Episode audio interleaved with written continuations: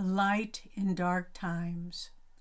All I want to convert you to is who and what you really are. Swami Kriyananda often said this to newcomers attending his classes. He was not trying to persuade people to leave their chosen religion, nor necessarily to convert them to Yoganandaji's path and teachings.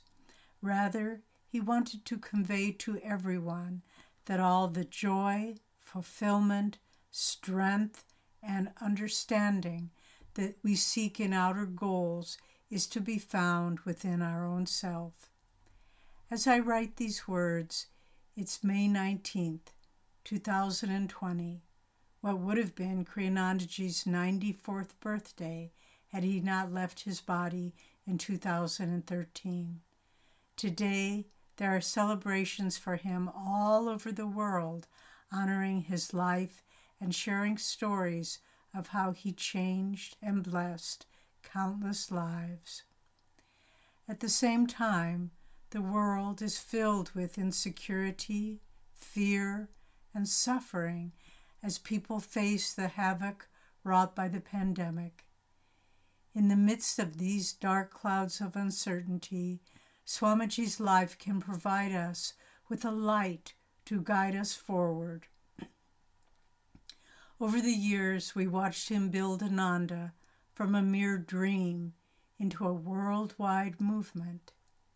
He had determination and courage that were undiminished by any obstacle that stood in his way. There were many, and he showed us how to face them. What particular tests are people facing now, and how can we draw guidance from Swamiji's example? One is worry about lack of money to meet our needs. From the beginning, Swamiji had very limited finances with which to build Ananda, but he knew that money was only energy in a condensed form. If he put out enough energy, then the needed money would come to him, and so it proved. With absolute faith and love for God within, he went forth with dynamic energy and the necessary funds were always provided. Sometimes it's true at the very last minute.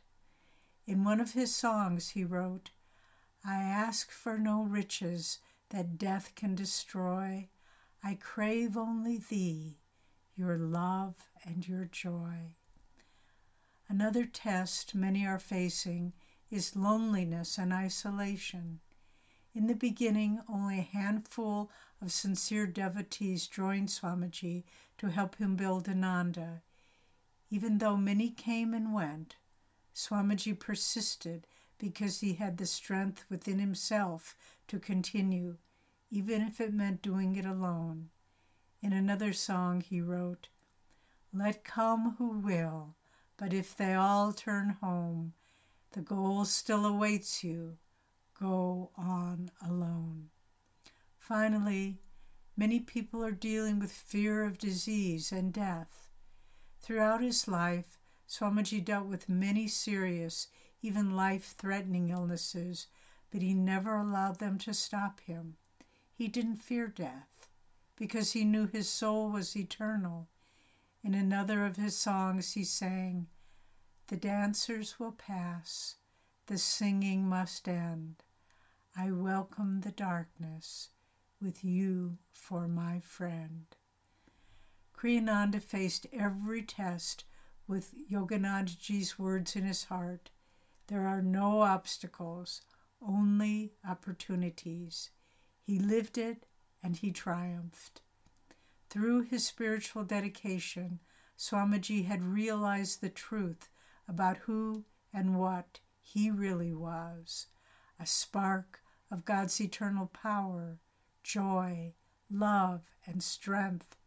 He showed us how we too can live with this same strength, courage, and joy through the challenges of these times. In a talk he gave on facing life's tests, he said, We see ourselves struggling along on the spiritual path while fighting our way through tests and difficulties. But don't let anything shake you. Every step that you take brings you more light and joy. It isn't as if you have to walk through endless darkness so that at the end you find a little crumb. Each step brings you greater strength and ability to accept whatever comes. With these gifts, we also find the certainty that there is only one thing worth living for that which we find at the end of all tests God's peace. Wishing you inner light and strength, Nayaswami Devi. P.S. We want to make sure you know about a two part webinar that Jyotish and I will be doing called Tools to Stand Unshaken Amidst Life's Challenges. It's starting tonight, May 22nd, and will continue next week, May 29th, at 6 to 7:30 p.m. Pacific Daylight Time. We hope you can join us and bring your questions. You'll need to pre-register online.